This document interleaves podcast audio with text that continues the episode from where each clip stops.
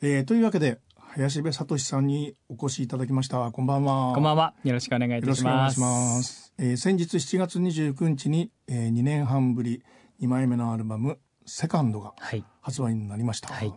2枚目でセカンド、うん、シンプルなタイトルです。そうですね。最初がファーストだったので、はい、シンプルで。1枚目を作った時に、はい、こういうそのアルバムのタイトルはこうファーストセカンドサードみたいなふうにしていくっていうあるビジョンがあったんですか？僕はそう思ってましたけど実はそのタイトルを決めるところに僕そんなに参加してなくてですねっていうのは結構珍しいタイプだと思うんですけど あのー、なんかそこまで色をつけたくないなと思ってタイトルはどうしようかっていうところだったんですけど最初色にしようか、はい、まあ、グリーンとかブルーとかそういうのにしようかこのファーストの形にしようかってなってたんですけど、まあ、ファーストになって、はい、で僕はセカンドで次ももちろんサードだろうと思ってるんですけど、はい、やっぱりそこより楽曲にこだわりたいのでここは結構スタッフさん任せだったりするんですよね。なるほどね。楽曲がちゃんと納得したものが、うん、まあ収録されていればタイトルは何でもいいや。っていうちょっとあのまあ悪いようなでもそこはなんかプライドとして別にいいかなっていうのは正直ありますね。はい。うん、でも2枚目のアルバムをいつ頃に出したいみたいなものっていうのはあったんでしょう？まあ正直1年ごとに僕は出してもいいようには曲は僕の中では書いてるんですけどあとはその提供していただいた曲とのバランスとかがあるのででコンサートで披露してるけれども入っていない楽曲がちょっとあまりにも最近多すぎて、はい、なので1年ごとには本当は出したいですね僕は。あなるほどね、はい、でこの2年半の間にですねあのカバーのアルバムが3枚出てるわけで、あそうですね。あの「叙情歌」2枚と、はい。はい。まあ、そういう意味ではこう毎年出してきてる毎年以上に出してきてる。はい。そうですねなのでオリジナル曲とまあ趣を変えてというか僕はお話の仕方とか、髪型とかも全部変えてやらせてもらってるんですよね。毎回。叙情歌とかはちょっと髪もアップスタイルの話し方もちょっと大人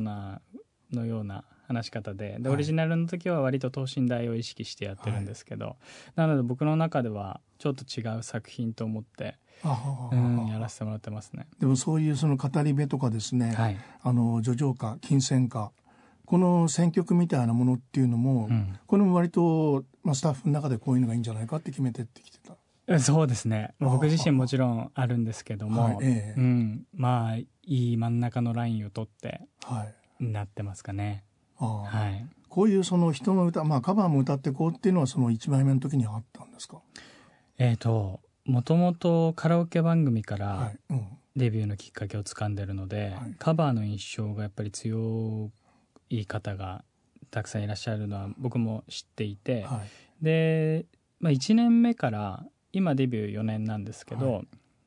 コンサートが結構50本以上、はい。うん、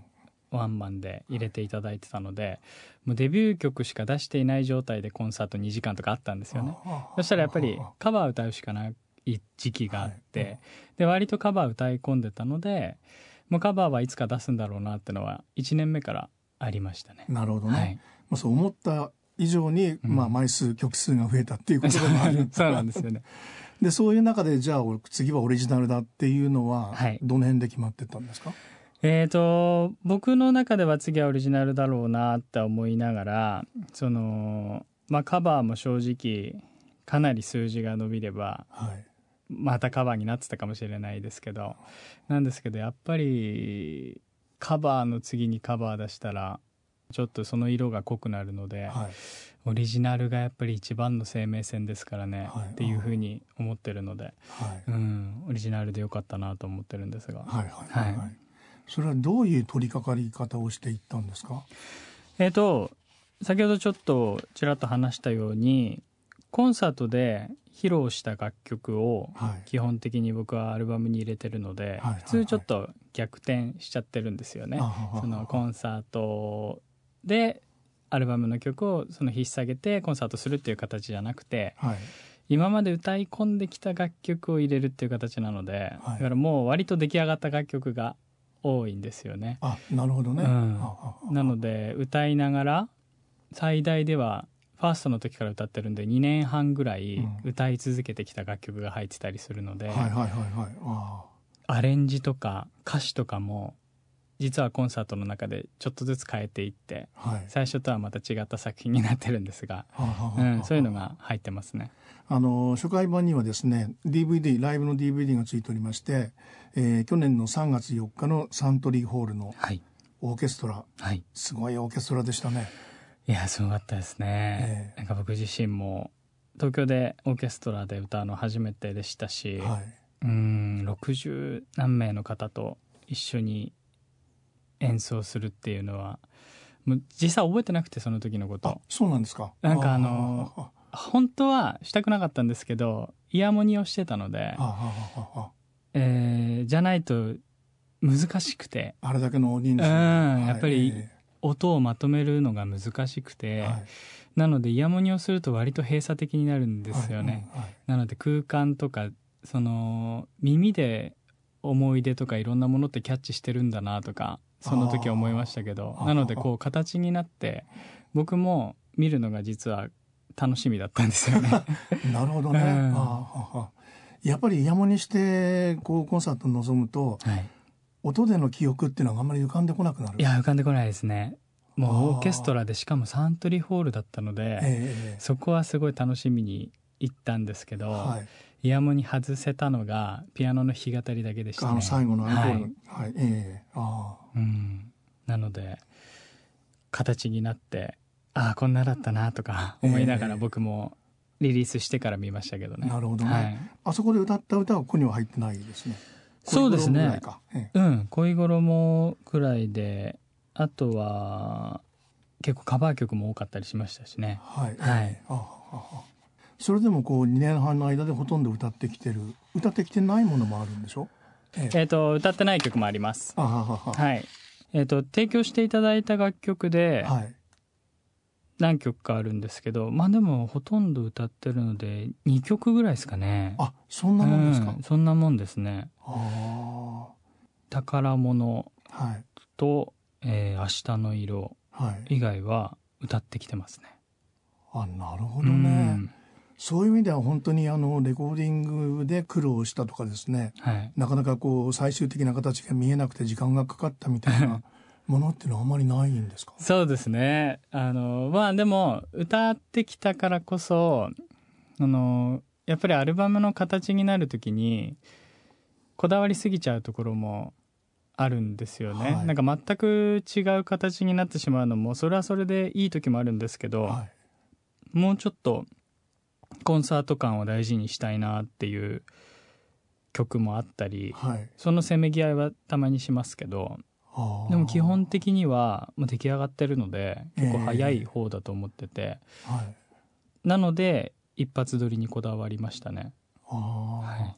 あのご自分の曲と、まあ、作家の方にお願いした曲のバランスみたいなものっていうのは、はい。はい、このアルバムのために曲を選ぶときに決めてったんですか、はいそうですね、まあ、正直僕は自分で作った楽曲をたくさん入れたいので。あやっぱり。やっぱそういう意識は終わりになる。ありますね、ええ、なので僕がプレゼンするのは自分の楽曲がほとんど、まあ全てなんですけど、はい。うん、そんな中でやっぱりいろんな兼ね合いがありまして、はい。うん、結局9曲ですか。9曲僕が、詩が9曲はい詩が、はい、曲が5曲か。そうですね、なってますね、あ。普段もそういう割とまあ割とっていうか、まあ、シンガーボーカリストっていうよりも、うん、シンガーソングライター的な意識で日々を過ごされてる。僕は割とシンガーソングライターで過ごしてますけど、えー、やっぱりで結局こういった提供作品が多くなっても僕は別にブーブー言うわけじゃないし、はいはいはい、こうなるだろうなとも思ってましたしなので僕は自分自身のことをなんかいろいろ一人称あるじゃないですか。ボーカリストって呼ぶのか、はい。歌手って呼ぶのかとか、はい、えー、シンガーソングライターなのかで僕は歌い手っていうふうに言わせてもらってるんですけど、はいはいはい、なのであの全然こういった楽曲も提供していただいたのも、はい。自分のものにして歌いたいなと思うんですが、まあ普段は割とシンガーソングライターな感じで生活はしてるのかなと思います、ね、あははは。い、そういうその自分の創作ノートがあったり、うん。はいはいはい、こう気が付いた時にすぐまあ、あのレコーディングできるものがあったりっていううんうんうん、そういうあそうですね。ストックを貯めていくっていうのはずっとしてますね、えー、ツアー中に、まあ、そういう時間があったり。はいはいはいはい。あしてますしてます。その曲で一番古い曲ってどこになるんですか？古い曲は、えー、えーとアルバムの12曲に入って12曲目が「僕はここにいる2」っていう曲なんですけど、はいはい、1がありましたからねそうですね、えー、で前作に「僕はここにいるの」はい。同じタイトルで、えー、2も入ってない「僕はここにいる」っていう楽曲が入ってるんですがなんかその時その時で自分が歌っている理由をまとめた歌を皆さんに届けたいなってことを思っていて、なので実際ファースト出した時の気持ちとやっぱり若干変わっていくんですよね。かなり変わってますよね。そうですね、ええ、なので、まあ、そこは心境が変わったところももちろんあるんですけど、はい、なんか自分の中で成長だなっていうふうに感じたいところもあるので、はいえー、同じタイトルで2で今度3を出したいな書きたいなとは思ってるんですけどね。あうん、でもこの「僕がここにいるの」この2もですね、はい、まあ、そういうテーマ的な意味ではこのアルバム全体に流れてるものの締めくくりのような曲にも聞こえましたし、はい、あそうですね。でその林部さんがあのどんな人に向けて音楽を作ってるか、歌を歌ってるかっていうことも、はい、一部はやっぱりそういうファーストもそういうまあテーマだったでしょ？うそうですね、あの孤独を感じる人は優しさを持った人っていうその孤独とまあ人間の生きることみたいな、うんうんうん、それをずっと流れてる、うん、でも僕このあのにに2の方、はい、2はそれもっと踏み込んでますもんね。そうですね。踏み込んでますよね、ええ。うん、なので、まあ、成長したところ変わったところも含めて、はい、残していきたいなっていう気持ちですよね。はい。やっぱりでもこの2年っていうのはやっぱ曲の作り方とかも相当まあ違うハードルが出てきたりしてるんでしょうしね。そうですね。うん、やっぱり、まあ、いろんな話をこうありていに言うと明るい曲を書かなきゃいけない時とかももちろんありますし、はいはいはい。えー、自分の思った曲はもちろん書きながらあのやっぱり、まあ、例えばドラマだったり、はい、映画だったりっていうのって求めている楽曲があったりとかして、はい、そういうところも踏まえて曲を書くって大変難しいなってことも思ったり、うん、ってのはすごく感じてきてますね。はい、で1曲目がですね「あの頃のままに」っていう曲なわけですが、はい、まあ、これはラジオ深夜便ででこの「あの頃っていうこのまあ時勢っていうんですかね、うんうんうん、あの頃、はい、それはどういうイメージだったんですか？えっ、ー、ともうやっぱり会えなくなってしまった人がこう思ってくれてたらいいなとか、はいはい。うん、で会えなくなってしまった人がいたあの頃、はい、っていう時勢ですね僕の中では。あははうん、この耐えるっていうのがね、うん、まあ割とこう意味のある言葉になってそうですね結構パワーワードでしたね、えー、これは自分で生んだ耐えるっていう言葉じゃなくて、はい、これ実際に被災地に行って歌わせていただいた時に、はい、結構いろんな方とお話しすることができたんですけど、まあ、耐えるしかないっていう言葉を言われていて、はい、うん、それでちょっとグッときましたね。うん、やっぱりこれからも悲しみは背負っていかなくちゃいけないからって、はいうんはい、それに耐えながら生きていくんだろうなっていうことをお話しされてたのを聞いて、この曲はできましたね。はい、はい、でこれはあの益子達郎さん、はい、あの人とよさんのね、はいはい、もらい泣き花水木の、はいはい、まあ、作家ですけども、はい、これは詩が先なんですか？曲が先なんですか？これは曲が先でした。ああ、うん、まあもともと叙情歌の旅で僕童謡唱歌を歌う旅をしてるんですけど、はいえー、そういった叙情歌のようなちょっとゆったりしたテンポの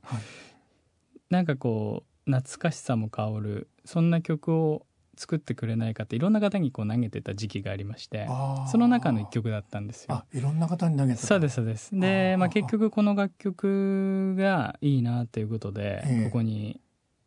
歌詞をなんかなるべくこう叙情的な歌詞を僕も載せたいなと思いながら、はい、そんなことを思い浮かべて作ったんですけど、はいはいはい。うん、なので割と叙情歌のステージで歌ってるんですこれは。あなるほどね、はい。そういうそのポップスとか、うん、あの唱歌とか歌謡曲とかっていうところにない歌が結構入っていて。そうですよねこれもそういう始まりだなと思って聞いてたんですよ、ね、はいはいはいはい。なんかちょっと新たなジャンルですよね、ええ。うん、僕もやっぱ童謡唱歌まではやっぱり作れないし、ええ、でもそこに寄せるとちょっと j p o p じゃない感じもあるし、はいはいはい。うん、っていうなんか不思議な林部聡が歌うにぴったりなっていうか、はい、そんな曲になったのかなと思いますね。あの1枚目との一番あの印象で違うのは、はい、その全体像がちゃんと見えてることでしょうね。ああそうですね確かに。それはもう作家の選び方アレンジャーの起用の仕方にもあるのかなとかね。あそうですねアレンジャーの方もあの何人かにお願いしてますしね。はい、はい、それもやっぱりこうまああの林部チームみたいなチームワークでこうまあこういう人にしようみたいな判断していくんですか？そうですね。あの最初の頃はずっと同じ方に依頼してでファーストは、えー、安倍淳さんというお一人でファーストをアレンジしてもらったんですけど、はい。はいえ。ー、なんかそこからあのデビュー4年、まあ、3年ぐらい経った時にそのいろんな人とやってほしいっていう、はい、うちの、まあ、社長からのお話とかもあったりでその中で何年かして選んでったらいいっていうことを言ってくれたので、でいろんな方とやっていく中でもちろん今回のアルバムの中に阿部淳さんアレンジももちろん入ってるんですけど、ベテランですもんねそうですね。なのでこの曲はこの方この曲はこの方っていうふうに今回はえー、4人ですけど、はいえーはい、選ぶことは若干できましたね。ああなるほどね。うん、でこのアレンジアーの方がですね皆さんピアニストで参加してるでしょ？そうです。これかなと思ったんですよ一つの 重要なポイントああまあでも絶対そうですよね。そのコンサートでやってるからこそっていうのはあると思いますね。それはもう意図的にそういう起用になってそういうお願いの仕方になってるんだろうなとか。そうですね。やっぱりコンサートでやり込んできててその方にお願いしたいっていうのはありますよね。えー、ああのピアノが貴重なんだけども全体の音像が全然ぶれてないっていうのはそれあそうですね。ですかね。はい、あうん、やっぱり一貫してコンサートの流れで音源取れてるのかなと思います、ね、なるほどね。はいでそういう中にですねご自身の曲が何曲かありまして、うん。はい、パーフェクトデーは意外でした。そうですね、ええ、ジャジーにちょっとお願いしたんですが、はい、はい、こういうのもお作りになるんだと思いました、ね、そうですね。これはあの僕の今活動が大きく分けて3本柱だとすると、はい、その通常のツアーと、叙情歌先ほどからお話している叙情歌の旅と、あとディナーショーがあるんですね。で、ね、ホテルで春夏冬とやらせていただいてて、やっぱお酒の入った席ではちょっとこうジャズとかもうちょっと大人な音楽をお届けしたいなということで、はい、僕もタキシードを着て歌わせていただくのでなのでそれでこの楽曲を作ったんです。はあなるほどね。そういうそのディナーショー用の歌と、うん、こう叙情歌と、まあ歌い方も変えるもんですか？歌い方変わりますね。違いますもんね、うん。ええ、特に今お話した「あの頃のままに」と「パーフェクトデイは」はいえ、声の出どこも違うし、はい、うん。やっぱり文字数とかも違いますしね。その余白が割と叙情歌はあるんですけど、はいうん、ジャズとかだと結構言葉が重なってたりとかもするので、はいはいはい。うん、そういうところでこの曲とこの曲は次の曲になんない方がいいだろうとかいろんなことも思いますしね。ちゃんと曲の流れがね そうですね。ちゃんと出来上がってるっていうのがね「うん、おはようありがとう」と「さよなら」とかね、はいはい、そういう流れも割と考えてそうですね。並んでるんだだろうと思いましたけどね、はい、このパーフェクトデートその2つの横があもちゃんそういうこの流れでなければいけないそうです。ここは自分のこだわりでもあるんですけど、ええ、パーフェクトデイの終わりが、歌終わりって結構珍しくて終わってるんですよね。パーフェクトデイは。あなるほど。そうですね。はい、で若干こう残像が残ってる感じがするんですよ歌終わりって。でそうすると次に来る楽曲のイントロってすごい大事になってて。でイントロで一番パンチのある楽曲さらに失恋曲がいいなと思って、この楽曲を入れたんですよね。でこの2つの横顔のこの設定がね、はい、どういう設定だろうと思って。このあなたと、まあ、私の二度目のおはようっていうのは何だろうと思ったの？ああここですか、ええ、2度目のおはようが届いて、はい、後が私だっていうのですよね。はいはいはい、これはまあメールの話ですけど、ええ、その自分に同じ人から2回「おはよう」が届いたらああ、うん、やっぱり自分じゃない人に送ったと思うじゃないですか。で 2, 2回目の方が自分だっていうことですね、えなるほどね。そういうメールだな。メールそれはやっぱり年齢の違いですね。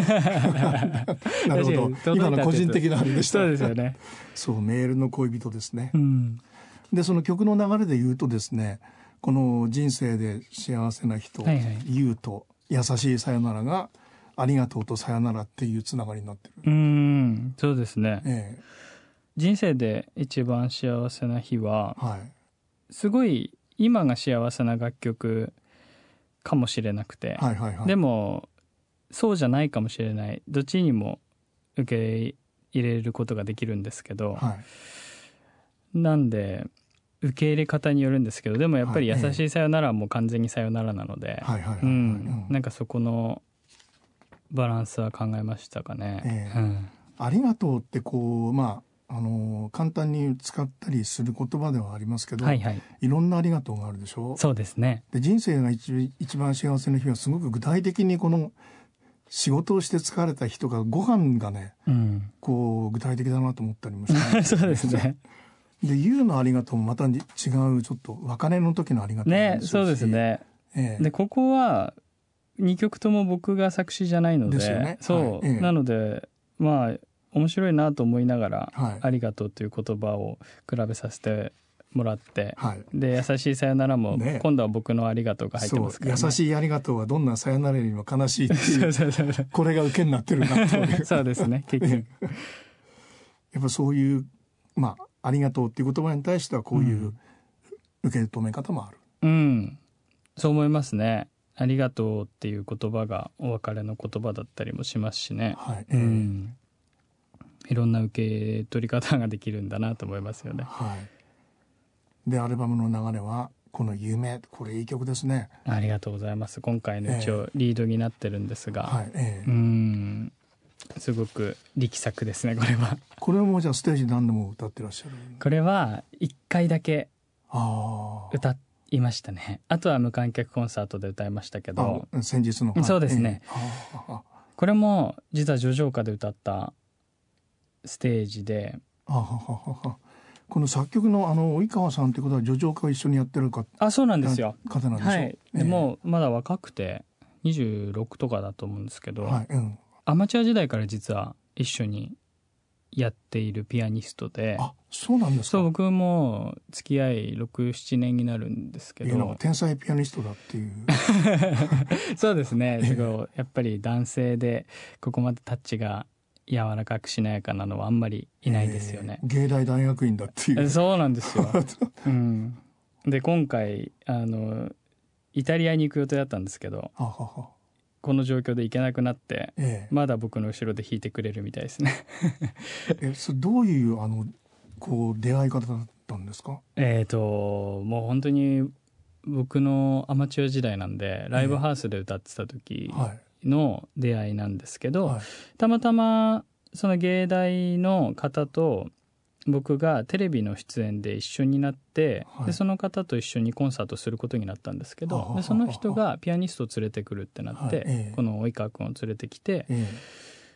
ー、いいなってなって今度ちょっと僕のライブで弾いてくれないみたいな感じですかね。えーうん、でもそういうその林部さんのあの音楽の出会い方の中に、うん、まあそういう、まあ、芸大が出たからではないんでしょうけども、はいはい、音楽教育的な 場面っていうのはあんまりなかったんじゃないですか？あ僕のですか、はいええ、僕は一応その ESP、はいええ、音楽学校は出てるんですけど、はい、確かに全然芸大の感じとクラシック的な何かとか、うん、なく、ええ、そのただ歌うっていう特殊な学校だったんで、はい、確かにこういったいま、だにやっぱりわからないことだらけで音楽のことって、うん、楽譜も読めないですし、はい、うん、だから刺激にはなってますけどでも覚えた方がいいんだろうなとか今更思いますよね。なんかいろいろと。でもまああのこうやってお話ししてですねその歌に対してのこだわり方のあるこうディテールは、相当こうキャリアを重ねた、まあ、人がお話をされてるようなあの節々があったりするんですけど本当ですか。気がするんですけど、はい、でもまあそういう意味でこの2年半っていう以前の、はい、やっぱりまあ音楽に対してのなかなか自分が思うようにならなかった時のこととかね、うん、まああのその頃のことっていうのがどんなふうに生きてるんだろうと思ったりもするんですよね。あそうですね。あの、まあ、割と歌手になるまではいろんな道をこう経てきたかなと思うので、はい。えーはい、でも今歌があるから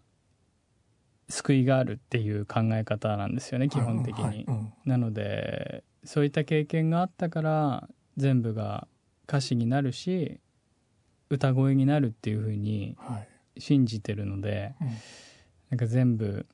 無駄なことはないんだなっていうことを思いながら日々暮らしてますけど、はい、うん、だからこれからもたくさん辛い道を行こうと思ってますけどね。自分から望んで。そう選べるんだったら難しい道に行きたいですね。あでもあの、まあ、学校出てあの看護のお仕事されようとしたりしたんでしょ、はい、そうですね。看護師目指してましたね、えー、でその時にとのご自分の中での歌っていうのはどういうものだったんですか？歌はでも大好きで、はい、やっぱり看護の勉強しながらでも歌を聴いて歌ってたし、はい、その歌ノートっていうのはずっとつけ続けてたんですよ。歌詞じゃなくてカバーの歌詞を書いて、はい、歌い方をこう書いていた。歌い方？歌い方。ここはビブラートとか。あまり多分その時から器用な方じゃないんだと思うんですけどだからそれを書いて練習するのがすごい好きだったんですよね、えー、うん、いやそれがかなり溜まってってっていうのはしてたんで本当にいい趣味だったんですよね、えー、うん。ノートは結構あったんですか？結構ありましたね。結局十何冊とか。あそんなに？うんなって。で結局音楽学校行ったらもっとノートは増えて、はいはいはい。うん、トータルもっともっと増えましたけど。あ、うん、あの礼文島で歌ってらっしゃった時尾崎の歌を歌ったりしたっていうのを どっかで見ましたけど。たくさん見ていただいて。ああそれはあれですか？そのノートにやっぱ尾崎の歌なんか尾崎君の歌なんか書きましたね「Oh My Little Girl」って書いて、はいええ、うん、歌い方書きましたけど、え、そのやっぱり尾崎さんの歌を聴くっていうよりはその時 EXILE の淳さんが初めてソロの DVD を出されて、オーマイリトルガールが入ってたんですよ。はい。で、もう本当に壊れるぐらい見た、でも壊したんですけど結局 DVD。あの、壊れるぐらい見たのが初めてぐらい、やっぱすごい影響されて、で結局 ESP も EXILE 淳さんの出身校なので、そこに通ったんですけど、で、それでオーマイリトルガールを僕も歌ってて、ちょうどその時期でしたね、礼文島の。なるほどね。でも民宿で働きながらでしょ？そうです、そうです。いわゆるこう、まあ、僕らもそういう時期があったんですけど、はい、夏休みは北海道の牧場で働きたいみたいな。ああそんな感じですね。で夏休みだけ来る人ももちろんいたし、えー、うん、それと一緒ですよね。その頃はでも、まあ、自分の将来みたいなことを考えてたんですか？えっ、ー、ととにかく看護学校を辞めてなんていうか自分に自信がなくなったし親に怒られたような気がしてお前はダメだと、はいええ。うん。まあ、実際言われたのかもしれないですけどでそれで親元を離れたかったですね。ああ、うん、なるほどね。その山形の看護学校だったんですけど、えはい、どこか自分を誰も知らないところに逃げたいっていう気持ちがすごい強くて、はい、でそれでなかなか連絡取れない場所を選んでやろうと思って。一番遠いとこ行最初沖縄行きました、ね、沖縄で働いて、えー、それでレブン島行ってっていう親をに心配かけなかったのかもしれないですけどね 実際。で礼文島の人にそんなにあのそんなに歌がうまいなら歌手になるっていうそうそうそうそうですね。それ本当の話なんですそれは本当ですね。あの実際その住み込みで働いてたのが2年ぐらいあって、はいえー、で、まあ、この生活最高だなと思ってたんですよ、はいえー、そのいろんなところで実家に帰らずに働ける、はい、して住み込みだとお金も貯まるし、はい、っていうところで働いてた時に途中ぐらいから1年半ぐらいからこれでいいのかなって思う自分もちょっと出てきて、はい、でそのタイミングで僕が出会った人の中で一番音楽を愛してたんですよこの言ってくれた人が。あ民宿の方、えーと、同僚ですね。同僚同じ働いてた僕にその声で歌手にならないのおかしいって言ってくれた人が、ずっとギターを持ってるし、はい、うん、とにかく今まで出会った、まあ、20年ぐらいでしたけど、はい、人の中で一番音楽愛してるなと思った人にそのことを言われた時になんかタイミング的にも、うん、ハッとしたんですよね。ね。はいでその今話に出た ESP の時もあの新聞の仕事されてたっていう。そうですね。新聞配達しながらっていうのはやっぱ親からお金出してもらえないんで、えー、自分でやろうと思って。そういうことがあってこういう詩をお書きになってるんだっていうことなんでしょうね。今更ですけど、うん、そうですね。やっぱりなんか逃げたい時もあるし、はい、っていうところで結構読む人が読めば、はい、うんなんか大変な時に聞いてほしいなとはどこかで思ってますね僕は。ね夢っていう、はい、まあ、このなんかもそういうこう体験がないとここまでこれは完全にそうですね。直接的には書けませんもんね。ちょっと直接的ですね実は。あでこれも曲線なんですか？これは曲線でした。はい、曲もすごいもんね曲がまたジャンル何っていう。ないんですよ、はい、ええ、でそういう曲を僕もちょっと求めてたりするのでジャンルが分からなくてすごくこの曲を聴いた時嬉しかったですね、えあなるほどね、うん、いやでそういう後にですね恋衣、はい、これはもう、まあ、歌謡曲とは言わないですけど、まあ、名曲ですよ。これ名曲ですよね。うん、すごい曲ですよね。もう、アギさんと木杉さん、本気で書いて、まあ、他が本気で書いてないってことじゃないですけど、これは力入ってな、ね、力入ってる感じしますね。ね、木杉さんからもう3曲届いた中の1曲だったんですけど、で、ない、もう1曲はコンサートでだけ披露してるんですけど、はい、この楽曲は聴いた時に、木杉さんの「ラ」で入ってたんですけど、ええ、すごいもうなんですかね艶あでやかでしたね。はい、はい、うん、でそこに阿木さんがもっと艶やかにした そうですね。もうもう色鮮やかな艶になりましたもんね。そうですね。自分のこう音楽の、まあ、何度か出てるジャンルがないっていう、まあ、流れ、はい、あり方、はい、それはこう例えば歌謡曲があったりっていうことの中で、はい、割とそういう歌を歌ってる人があんまりいないなっていうような、うん、まあ大げさに言っちゃうと僕がやるべきことだみたいな感覚があるんですか、ね、そうですね。あと自分自身そのやっぱり何ですかね。オーディション受け続けてで何回何百回落ちて、はい。うん、何百回100は超えてましたね。あ、そんなに落ちてるんだ。はい、そんなに落ちてるんだって。そうなんですよ。妙な感じにしちゃいましたけど。いやでもやっぱりずっと言われ続けてきたのが個性がないって、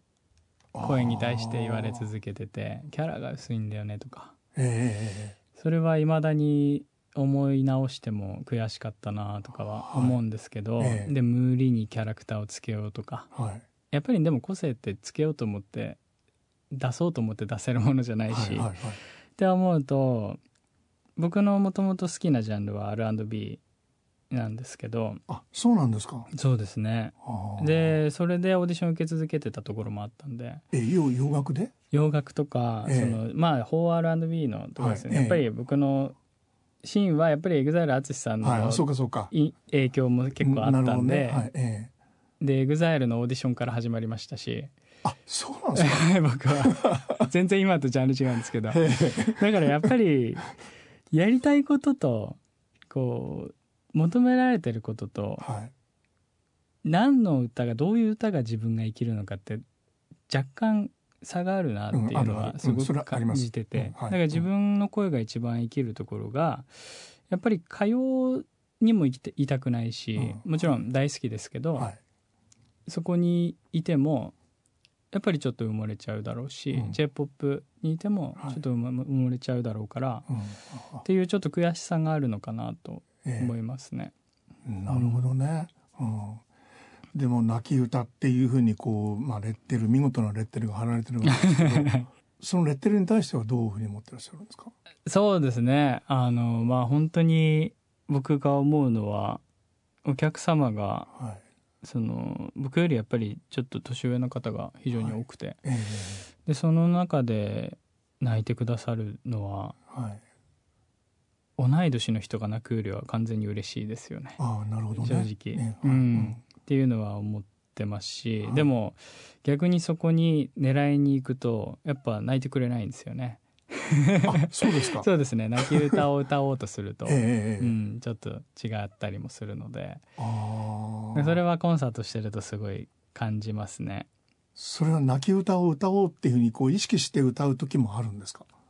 うん。やっぱり気持ち的にはもちろん毎回同じ気持ちでコンサートを臨まないといけないですけど、はい、あそんなにこうちょっと今日はあの声も出づらいしみたいな時はもちろんあるんですけど、はい。まあね、そういう時はこう、泣きボイスを作ったりもするんですけど。泣きボイス？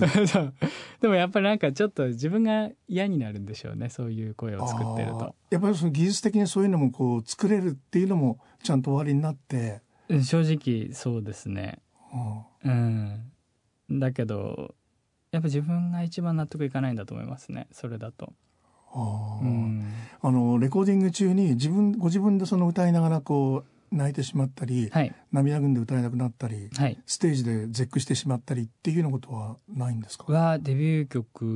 に関してはありました。あデビュー曲はあった、うん、そうですね。で結構泣いたテイクを使ってるんで。あそうか。はい。そこまでデビュー曲は何度も歌い直しましたね、え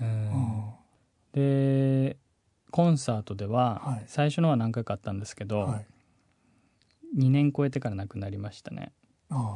僕がかわいそうだって思われたくないで。あなるほどね、えー、なんか、難しいところで。難しいですね、はい、それは、えー、僕の会いたい人を見てほしくないなとか。はいはいはいはい。だから MC で会いたい歌う前に絶対僕の会いたい人は話さないし。あ皆さんがそれぞれ会いたい人を思えるようにってことはずっと思ってるので、うん自分のエピソードを話しすぎないっていうこととか、はい、涙で歌えなくなるようなことはないようにしないとなってのはすごい思ってます。なるほどね。1枚目と2枚目のやっぱり違い方の一つに、うんうんうん、その自分っていうものに対してのこう入り込み方が違ってるなと思ったんですよ。はい、そそうですね、ええ、その辺がこのアルバムのあのスケール感を1よりも大きくしてるんじゃないですかね。ああ確かに。そうかもしれないですね。なんかそれもその恋頃も、はい、秋さん木杉さんの、はいええ、秋さんのこの詩でこれいろんな見解が僕らの周りでもあって、はい、危ない恋いけない恋って取る人もいれば割と純愛だと取る人もいてっていう歌詞の書き方